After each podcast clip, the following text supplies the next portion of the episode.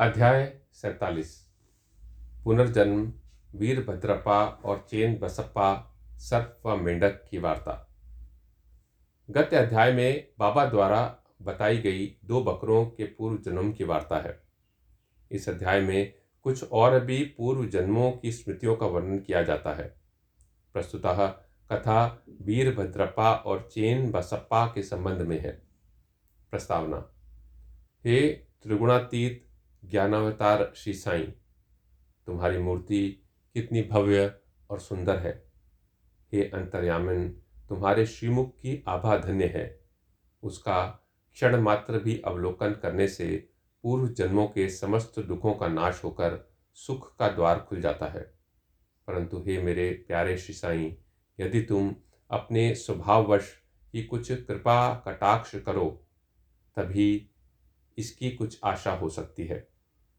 तुम्हारी दृष्टि मात्र से ही हमारे कर्म बंधन छिन्न भिन्न हो जाते हैं और हमें आनंद की प्राप्ति हो जाती है। गंगा में स्नान करने से समस्त पाप नष्ट हो जाते हैं, परंतु गंगा माई भी संतों के आगमन की सदैव उत्सुकता पूर्वक राह देखा करती है कि कब वे पधारें और मुझे अपनी चरण रज से पावन करें। श्री साईं तो संत चूड़ामणि हैं। अब उनके द्वारा ही हृदय पवित्र बनाने वाली यह कथा सुनो। सर्प व मेढक। श्री साईं बाबा ने कहा कि एक दिन प्रातःकाल 8 बजे जलपान के पश्चात मैं घूमने निकला। चलते चलते मैं एक छोटी सी नदी के किनारे पहुंचा। मैं अधिक थक चुका था, इस कारण वहां बैठकर कुछ विश्राम करने लगा। कुछ देर पश्चात ही मैंने हाथ पैर धोए और स्नान किया। तब कहीं मेरी थकावट दूर हुई और मुझे कुछ विश्रांति का अनुभव होने लगा। उस स्थान से एक पगडंडी और बैलगाड़ी के जाने का मार्ग था, जिसके दोनों ओर सघन वृक्ष थे। मलय बयार मंद मंद बह रही थी। मैं चिलम भर ही रहा था कि इतने में मेरे कानों में एक मेंढक के बुरी तरह टर्राने की ध्वनि पड़ी। मैं चकमक सुलगा ही रहा था कि इतने में एक यात्री यहाँ आया और मेरे समीप आकर उसने मुझे प्रणाम किया और घर पर पधारकर भोजन तथा विश्राम करने का आग्रह करने लगा। उसने चिलम सुलगाकर मेरी ओर पीने के लिए बढ़ाई। मेंढक के टर्राने की ध्वनि सुनकर वह उसका रहस्य जानने के लिए उत्सुक हो उठा। मैंने उसे बतलाया कि मेंढक कष्ट में है, जो अपने पूर्व जन्मों के कर्मों का फल भोग रहा है। पूर्व जन्म के कर्मों का फल इस जन्म में भोगना पड़ता है, अतः अब उसका चिल्लाना व्यर्थ है। एक कष्ट लेकर उसने चिलम मेरी ओर बढ़ाई। थोड़ा देखूं तो आखिर क्या बात है, ऐसा कहकर मैं उधर जाने लगा। मैंने उसे बतलाया कि एक बड़ा सांप ने एक मेंढक को मुंह में दबा लिया है, इस कारण वह चिल्ला रहा है। दोनों ही पूर्व जन्म में बड़े दुष्ट थे और अब इस शरीर में अपने कर्मों का फल भोग रहे हैं। आगंतुक ने घटना स्थल पर जाकर देखा, सचमुच एक बड़े सर्प ने एक बड़े मेंढक को मुंह में दबा रखा था। उसने वापस आकर मुझे बताया कि लगभग घड़ी दो घड़ी में ही सांप मेंढक को निगल जाएगा। मैंने कहा, नहीं, यह कभी नहीं हो सकता। मैं उसका संरक्षक पिता हूँ और इस समय यहाँ उपस्थित हूँ। फिर सर्प की क्या सामर्थ्य है कि मेंढक को निगल जाए? क्या मैं व्यर्थ ही यहाँ बैठा हूँ? देखो, मैं अभी उसकी किस प्रकार रक्षा करता हूँ। दोबारा चलम पीने के पश्चात हम लोग उस स्थान पर गए। आगंतुक डरने लगा और उसने मुझे आगे बढ़ने से रोका कि कहीं सर्प आक्रमण न कर दे। मैं उसकी बात की उपेक्षा कर आगे बढ़ा और दोनों से कहने लगा कि अरे वीरभद्रप्पा, क्या तुम्हारे शत्रु को पर्याप्त फल नहीं मिल चुका है, जो उसे मेंढक की और तुम्हें सर्प की योनि प्राप्त हुई है? अरे अब ये वैमनस्य छोड़ो, यह बड़ी लज्जाजनक बात है। अब तो ईर्ष्या को त्यागो और शांति से रहो। इन शब्दों को सुनकर सर्प ने मेंढक को छोड़ दिया और शीघ्र ही नदी में लुप्त हो गया। मेंढक भी कूदकर भागा और झाड़ियों में जा छुपा। उस यात्री को बड़ा अचंभा हुआ। उसकी समझ में न आया कि बाबा के शब्दों को सुनकर सांप ने मेंढक को क्यों छोड़ दिया और वीरभद्रप्पा और चेन बसप्पा कौन थे, उनके वैमनस्य का कारण क्या था। इस प्रकार के विचार उसके मन में उठने लगे। मैं उसके साथ उसी वृक्ष के नीचे लौट आया और धूम्रपान करने के पश्चात उन्हें यह रहस्य सुनाने लगा। मेरे निवास स्थान से लगभग 4-5 मील की दूरी पर एक पवित्र स्थान था जहाँ महादेव का एक मंदिर था। मंदिर अत्यंत जीर्ण शीर्ण स्थिति में था, सो वहाँ के निवासियों ने उसका जीर्णोद्धार करने के हेतु कुछ चंदा इकट्ठा किया। पर्याप्त धन एकत्रित हो गया और वहाँ नित्य पूजन की व्यवस्था कर मंदिर के निर्माण की योजनाएं तैयार की गईं। एक धनाढ्य व्यक्ति को कोषाध्यक्ष नियुक्त कर उसको समस्त कार्य की देखभाल का भार सौंप दिया गया। उसको कार्य व्यय आदि का यथोचित विवरण रखकर ईमानदारी से सब कार्य करना था। सेठ तो एक उच्च कोटि का कंजूस था। उसने मरम्मत में अत्यंत अल्प राशि व्यय की। इस कारण मंदिर का जीर्णोद्धार भी उसी अनुपात में हुआ। उसने सब राशि व्यय कर दी तथा कुछ अंश स्वयं हड़प लिया और उसने अपनी गांठ से 1 पाई भी व्यय न की। उसकी वाणी अधिक रसीली थी, इसलिए उसने लोगों को समझा बुझा लिया और कार्य पूर्ववत ही अधूरा रह गया। लोग फिर संगठित होकर उसके पास जाकर कहने लगे कि सेठ साहब, कृपा कार्य शीघ्र पूर्ण कीजिए। आपके प्रयत्न के अभाव में यह कार्य पूर्ण होना कदापि संभव नहीं है, अतः आप पुनः योजना बनाइए। हम और भी चंदा आपको वसूल करके देंगे। लोगों ने पुनः चंदा एकत्रित कर सेठ को दे दिया। उसने रुपए तो ले लिए, परंतु पूर्ववत ही शांत बैठा रहा। कुछ दिनों के पश्चात उसकी स्त्री को भगवान शंकर ने स्वप्न में दर्शन दिया कि उठो और मंदिर पर कलश चढ़ाओ।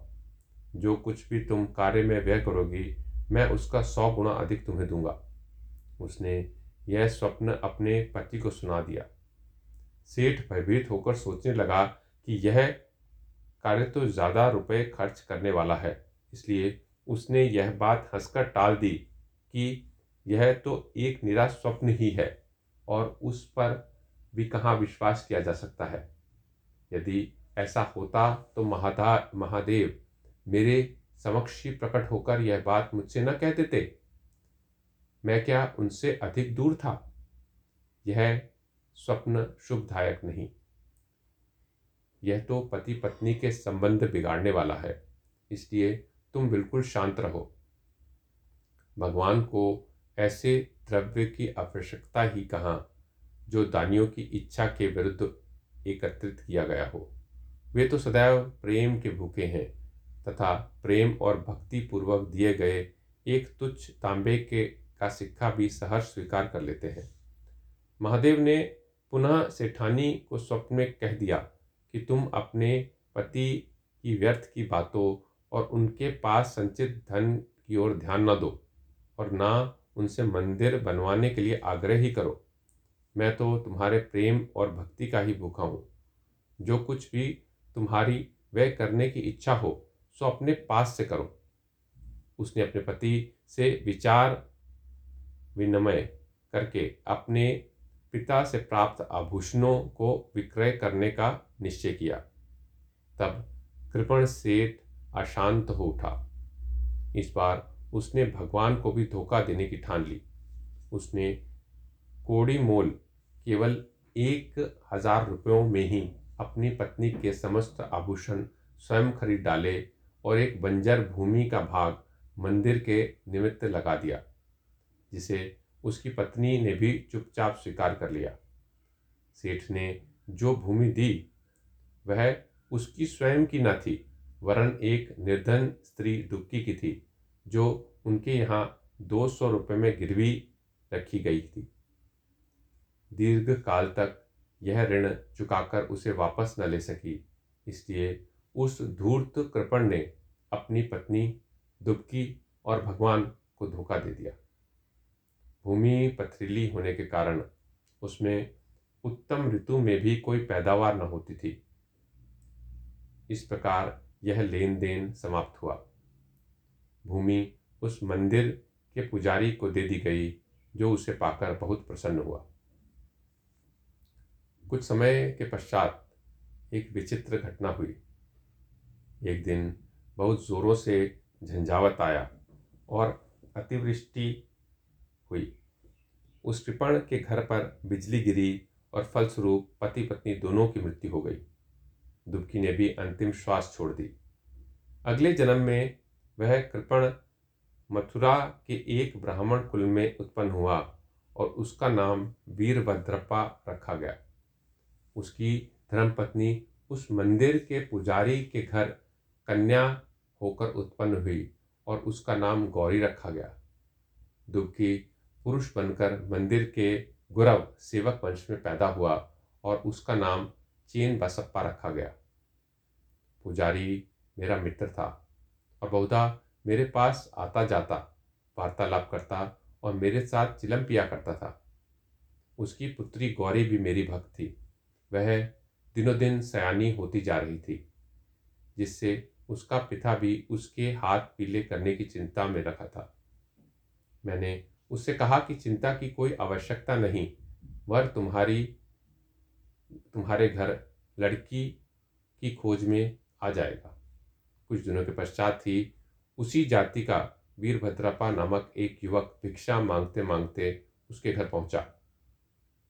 मेरी सम्मति से गौरी का विवाह उसके साथ संपन्न हो गया। पहले तो वह मेरा भक्त था, किंतु अब वह कृतघ्न बन गया। इस नूतन जन्म में भी उसकी धन तृष्णा नष्ट न हुई। उसने मुझे कोई उद्योग धंधा सुझाने को कहा, क्योंकि इस समय वह वैवाहिक जीवन व्यतीत कर रहा था। तभी एक विचित्र घटना हुई। अचानक ही प्रत्येक वस्तुओं के भाव ऊंचे चढ़ गए।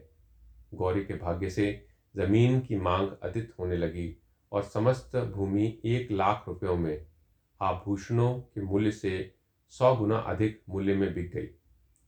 ऐसा निर्णय हुआ कि 50,000 रुपये नकद और 2,000 रुपये प्रतिवर्ष किस्त कर चुकता कर दिए जाएंगे। सबको यह लेन देन स्वीकार था, परंतु धन में हिस्से के कारण उनमें परस्पर विवाद होने लगा।